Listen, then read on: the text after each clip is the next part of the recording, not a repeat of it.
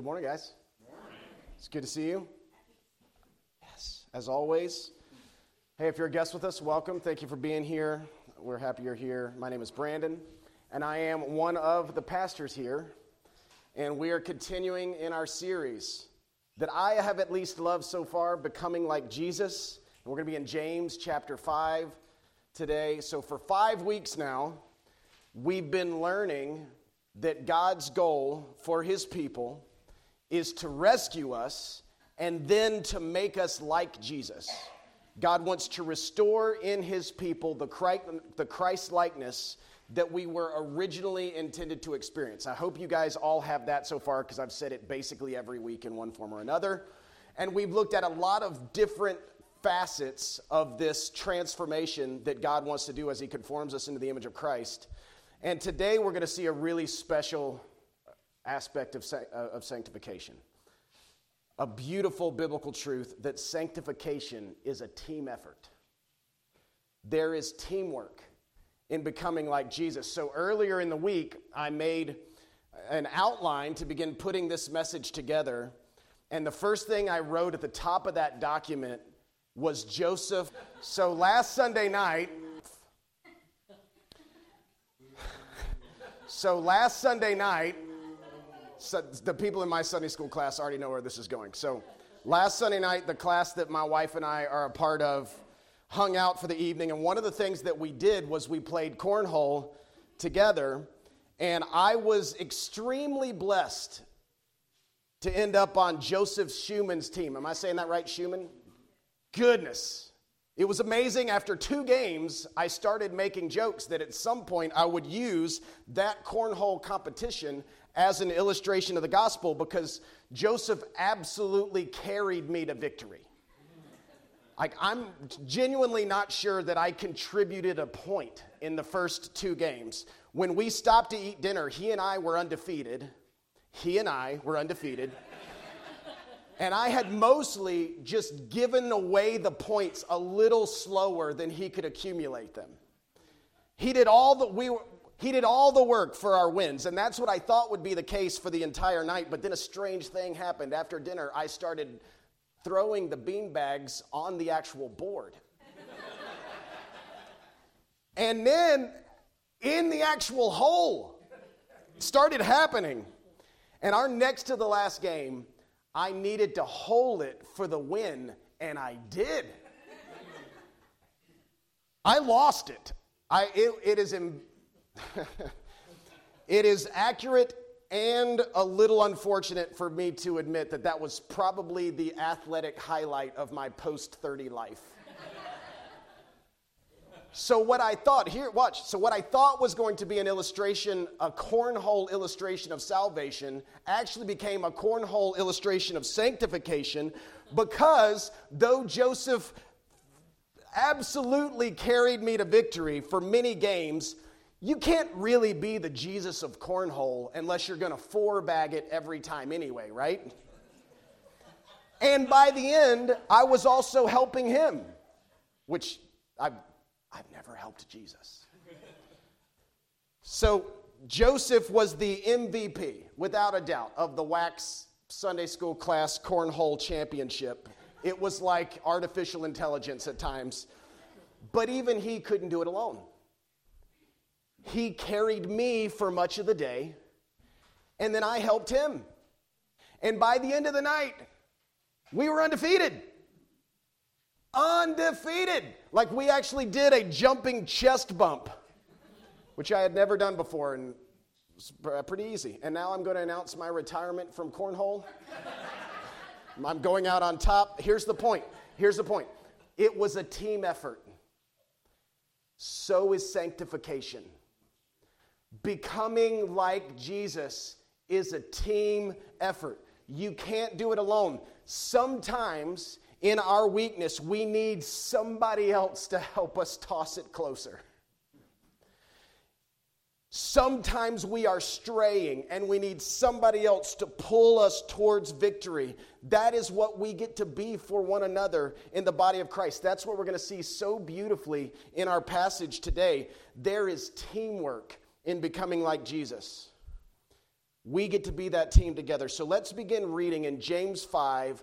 The first thing we're going to discuss today is that the church is a team that prays for one another. We get to be a church that powerfully and effectively prays for one another. Begin reading with me in verse 13. Is anyone among you suffering?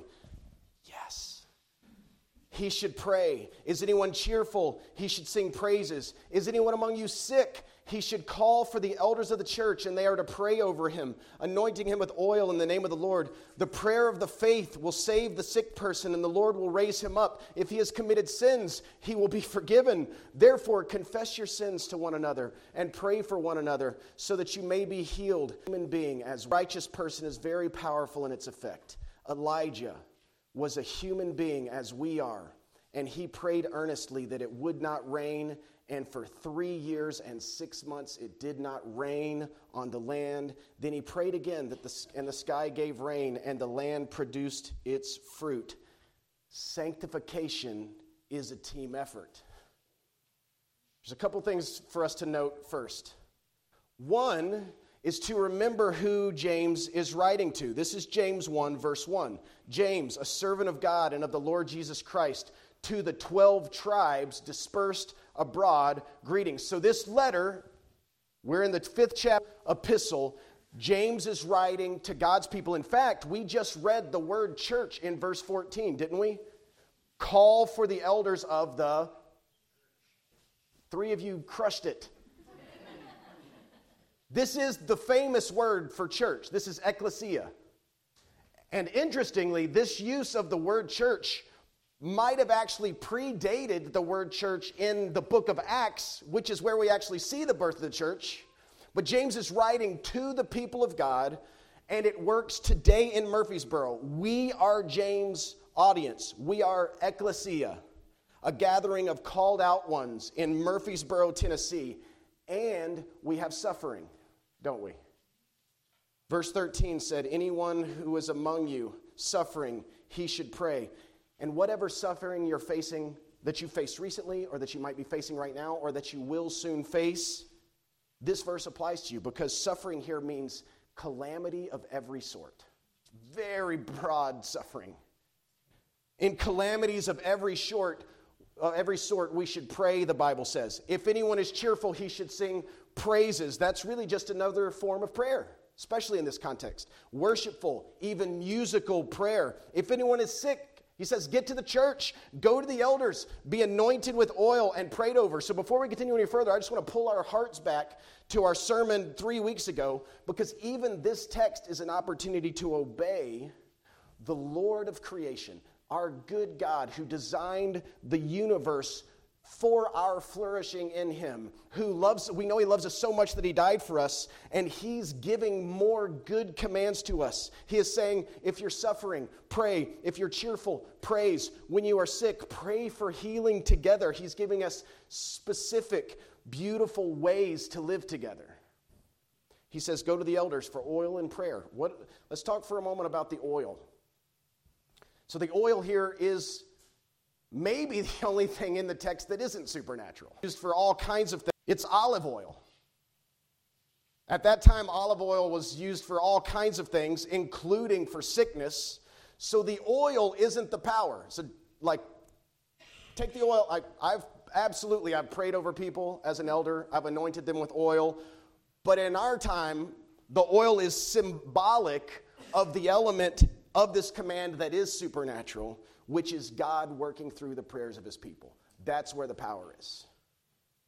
The church, then, is a place to receive prayer for sickness because God works through the prayers of his people. Prayers for sickness, prayers for suffering, prayers for calamity of all sorts because God works through the prayers of his people. Notice verse 16.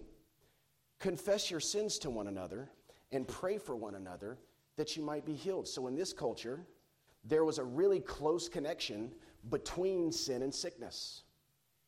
You remember in, in John 9, the blind man came to Jesus, and Jesus' own disciples asked him, Who sinned, this man or his parents, that he should be born blind? Remember that? And Jesus' response in that moment was actually neither. This man was born blind so that God be, could be glorified in him, but the disciples weren't wrong for asking that question. Sometimes sickness is connected to sin. This passage is teaching that. Sometimes our suffering is a result of our waywardness. Sometimes our physical or our emotional brokenness is the result of our spiritual brokenness. And of course, that's true, because in a big picture sense, all suffering is itself a result of original sin. There would be no suffering if there was no sin. So James writes, Confess your sins to one another. Pray for one another because God has healing power. And still in verse 16, James writes, the, the prayer of a righteous man is very powerful in its effect. Most of you have heard that verse before. What a verse. What a, what a privilege, what a power. We pray for one another, and the prayer of the righteous is powerful. So, what does a righteous man mean? Super simple. A righteous person, and most of you could answer this if you thought about it for a moment. A righteous person is someone whose sins have been confessed and covered. That can be any of us through Jesus. It's kind of James' point.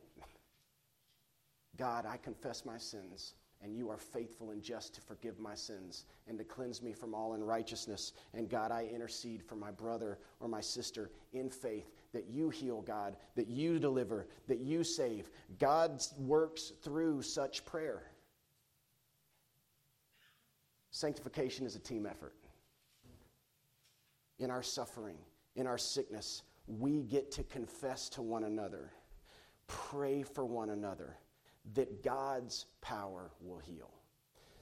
So before I moved to California, and for years and years, before I moved to California, I was an elder at a church in Spring Hill for years and years. And we regularly held elder prayer services where people who were suffering, who were sick, could come and receive prayer. I've seen people be healed, as have you, because God allows the prayer of a righteous person to be powerful in its effect. And in fact, prayer is powerful even when that person doesn't feel powerful because God is the one who is powerful. I remember very vividly one Wednesday night at a prayer service, a couple from our church came forward to receive prayer over a serious chronic health issue. They walked up to me by the stage. I put my arms around them as one of their elders, and I prayed for them. I've done that countless times. But I remember this one because as they walked away, I remember the beginning and the end of the story because they were both unique. I thought as they walked away, man, that was not a very good prayer. I don't often think that you pray, but for some reason I thought that one was especially not great. I remember thinking that wasn't my best work, and I can't imagine that will do anything. In that moment, I had very little faith in me, but all three of us had faith in God because we knew He could heal. My friend, Pastor Jed Coppenger, he's an expert on prayer, and he likes to say, God can do more in a moment than we can do in a lifetime. We pray for one another, knowing God can do more in a moment than we can do in a lifetime. But God doesn't always heal. We know this. But we know that He is always making us like Jesus. And just like we studied in week one, he's conforming us into the image of Christ. And sometimes he does that through healing, sometimes he does that through withholding healing. But in this instance, a couple weeks later, that couple came to me in tears and said that the doctor was calling it a miracle. The sickness is gone, they said. They thanked me for praying with them, and I was. I've I've been a part of the Lord healing before, but never when I was certain I had done a bad job. So humbling because I felt like that prayer was wimpy, but Jesus said, in His strength, be healed. Because when we partner together in prayer as a team, it's not we who bring the power, it's Jesus who brings the power. Remember from verse 14 in this passage, we are praying in the name of the Lord. It's in the power of the Lord. So in a beautiful way, when in a beautiful way, when we pray together, we are praying in the righteousness that we receive from Jesus for the power that we receive from Jesus. Sanctification is a team effort. And then James gives us that we've read this awesome illustration of this power from the Old Testament. Let me read it to you again. Verse 17 Elijah was a human being as we are. He really wants us to get this. Elijah is a human being, and then he reminds you, just in case you are, prayed a human being. A human being as you are, prayed earnestly that it would not rain, and it didn't rain. How inc- that's pretty encouraging. God does not work through superhumans. God works supernaturally through regular humans as we are. Elijah prayed for the rain to stop, and the rain stopped because God can stop the rain. Brandon prayed a weak prayer for the sickness to stop, and the sickness stopped because God can make sickness stop. We can pray for calamity to stop, suffering to cease, and it can because God has the power to make it so. So, in a very amazing, a very foundational sense, the church is a prayer team. Welcome to the prayer team. We confess our sins, heals, and delivers because He is powerful and He is good. So here's some questions for you. When's the last time that you prayed with a brother or sister about suffering or sickness in your life or theirs? When's the last time? Sanctification is a team effort. Don't do it alone. When's the last time you prayed for your brother or sister about your sin or their sin?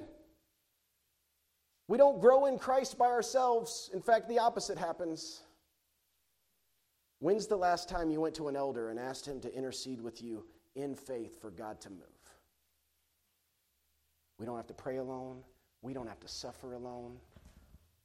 Sanctification is a team effort. So the church is a team that prays for one another. It's so beautiful. The second thing I'm even more excited about to share with you that we see today is the church is a team that protects one another. What a concept. We get to protect one another. Let's continue reading in verse 19, the next verse, James 5. My brothers and sisters, person know that whoever turns the sinner from the error of his way will save a soul from death and cover a multitude of sins. Hey, maybe that looks uncomfortable for you at first pass. It's beautiful. Especially when we remember from two weeks ago, I think it is, that God's trying to give us our everything was very in our suffering, in our sickness, in our. Not only do we get to pray for one another in our suffering, in our sickness, in our sin, but we get to fight for one another. Jesus is ultimately the, the he's the one who rescues us from our sins. But then he gives us the privilege of pursuing one another and turning one another, the passage says, when we stray from the truth. So, straying from the truth can mean straying from the truth doctrinally with what you believe, of course. But primarily, this means straying from the truth in how we live. James, James doesn't say we turn bad theologians.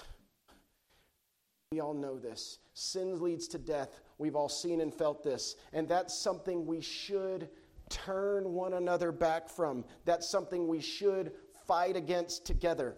Um, Thom Rainer, who is an expert on church ministry, wrote an article, this is several years ago now, sharing some of the more ridiculous things that churches, real churches, have fought about. The appropriate length of the worship pastor's beard. That's real. A church had publicly disunity, public disunity over worship pastor beard length.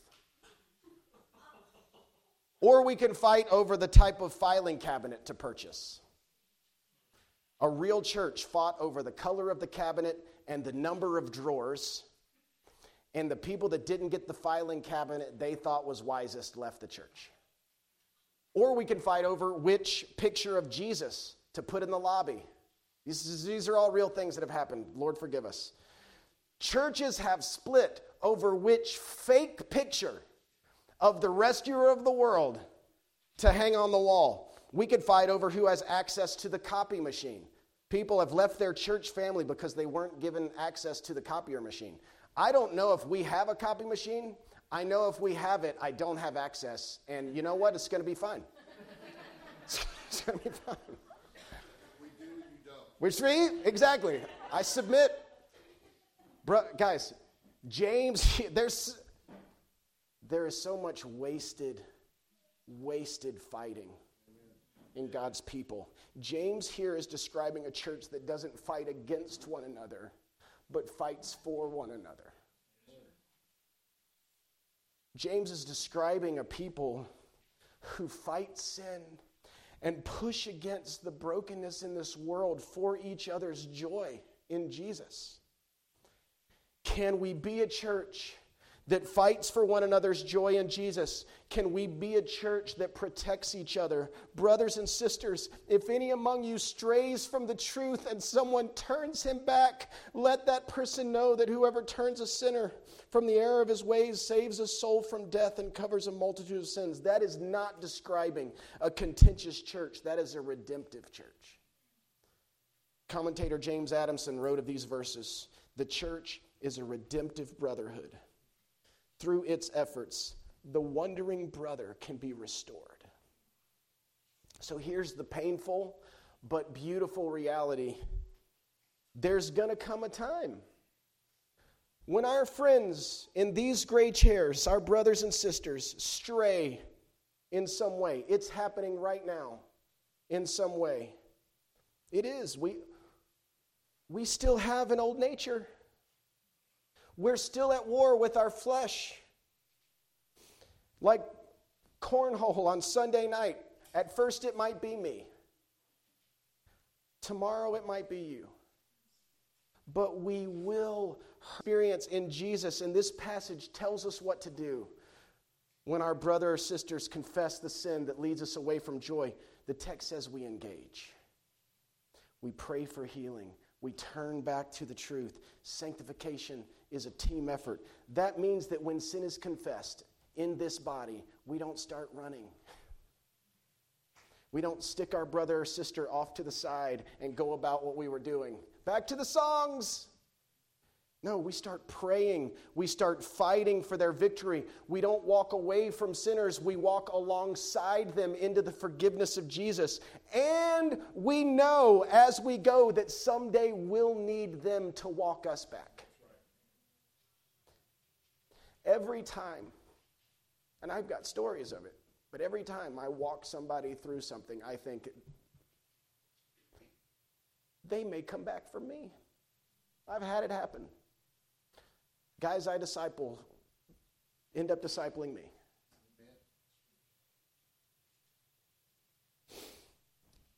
Guys, let me tie this into our lesson for today, Sunday school.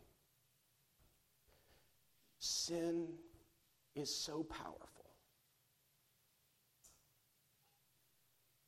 that God Himself had to die for it, to free us from it.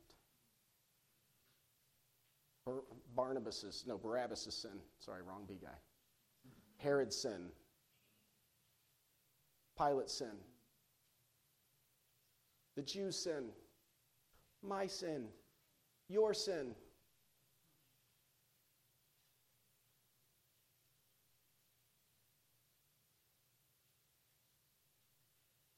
The cross conquered that sin. When our brother and sister confesses, we throw our arms around them and we fight our way back to the truth.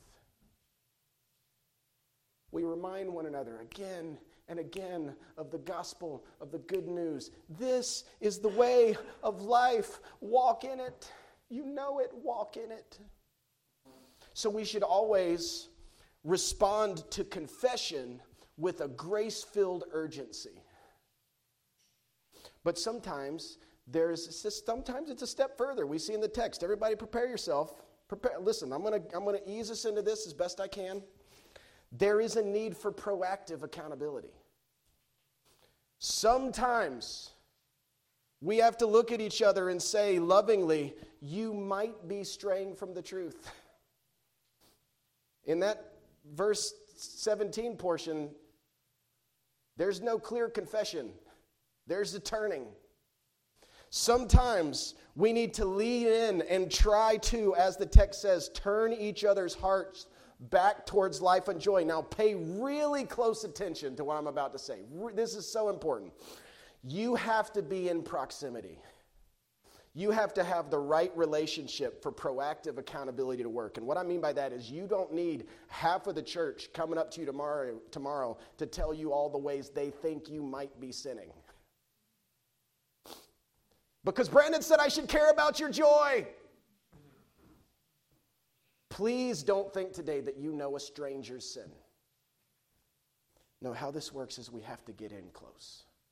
Room this size, you're not going to see into. We have to be able to see one another's lives. You're not going to, even in a room this size, you're not going to see into everybody's life. But somebody's, and somebody needs to be able to see into yours. That starts by knowing one another. Last Sunday night, following the destruction, and I mean just the absolute devastation that Joseph and I brought down in the Cornhole gathering. Joseph, Joseph brought it up. Then we all sat around and shared stories about how various couples in the class had met and got married. But it really turned into more of a time of stories about suffering and about blessing and about the goodness of God. It was wonderful for me because becoming like Jesus is a team effort. I didn't just play cornhole Sunday night. I heard about God answering Lauren's prayer after 15 years and my faith was increased because of God's faithfulness to her. We got to hear how God carried Shannon through unimaginable suffering. Now, God's people cared for him, including one of God's people becoming his wife. It was such a sweet night, but I'm new to this team. There were people in that circle that were filling in gaps in other people's stories. Hey, you forgot to say my favorite part. That's people who know one another, who love one another, who have walked together for years. Those are the relationships we need because those are the people who are best positioned to turn us toward Jesus. Those are the relationships you have to have because somebody has to fight for you. If you can't name who will fight for you right now, you need to go find it. You probably can't tell what I'm holding right now.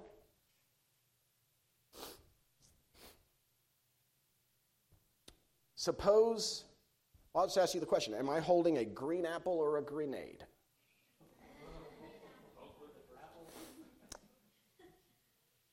Suppose I thought it was a green apple, but it was a grenade.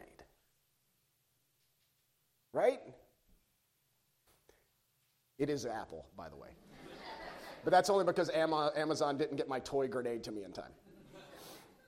But if you were close enough to me, you would be able to see enough of this to wonder is that really a green apple? Let's say Joseph and I, we build on our cornhole bond and we become really close brothers in Christ. And he can be a brother, he can love me. Say, Brandon, I'm not sure that's a green apple. That might be a grenade. So, seriously, answer this question.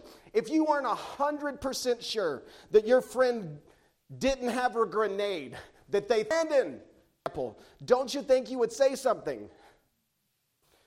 Hey, Brandon, Mary, Ken, that might not be what you think it is.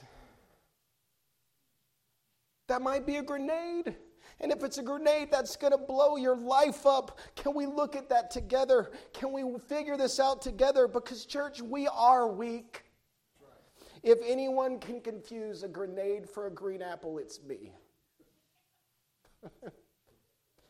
if anyone can confuse death with life, it's you. I thought this was life. Thank God. Joseph, the AI cornhole tosser, told me it was death.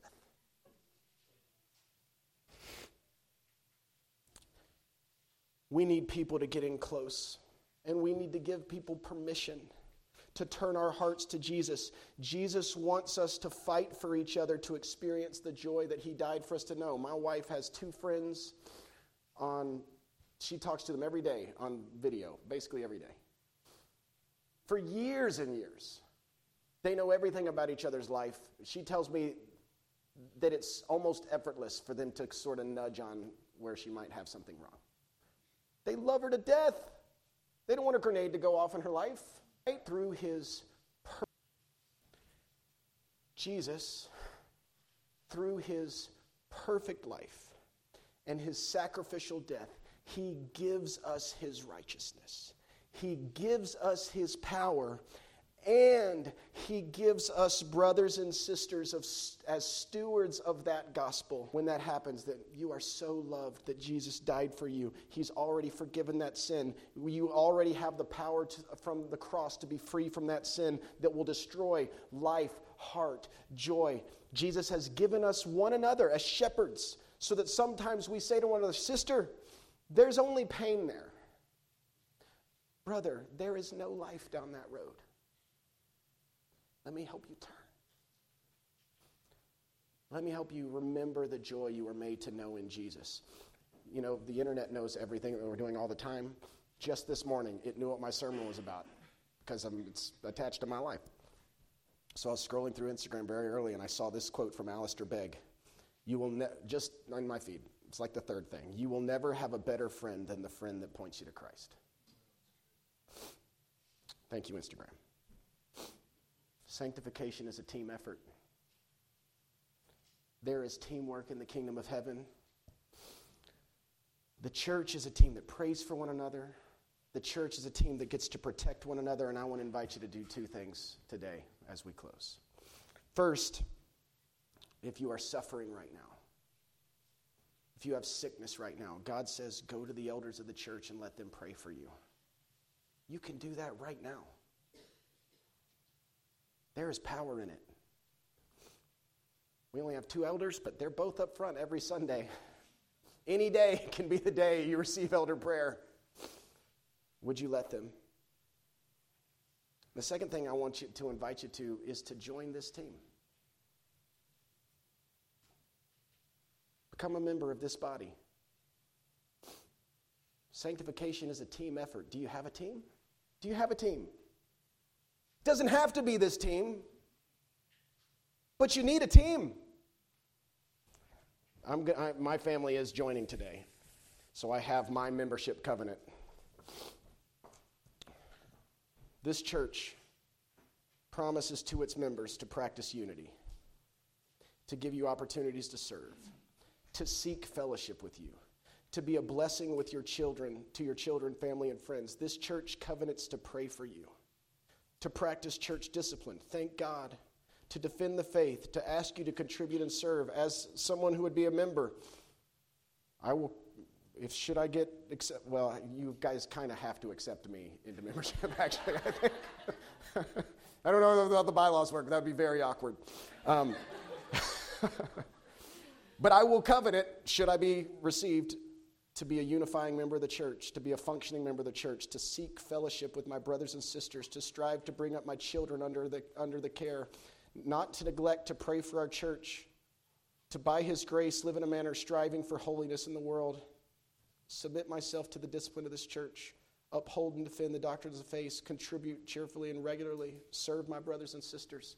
Sanctification is a team effort. And if you don't have a team, that you can find a team with a more ideal restroom situation. I don't know if you can find a team with a more ideal pull your heart towards joy in Jesus situation. And I invite you to that. Let's pray. Father, thank you for your word. Thank you for the life that it brings. God, all morning I feel like we've been thanking you for your extravagant, extravagant love. It was your will that Jesus Christ should suffer for us once and for all. And we say thank you. That in the meantime that it, get, it, it, it did purchase for us ultimate freedom from suffering. But we ask for more freedom of suffering in the meantime. That it did buy us final deliverance. But we ask for more daily deliverance between now and then. And god i pray that we would pursue that together as a body as a team united under you. God, I pray that you would make us a people who pray for one another, that you would make us righteous people whose prayers are very effective. I pray that you would make us a people that share with one another, that turn one another, that pour one another towards joy in Jesus. Would you work in our hearts right now in the name of Christ?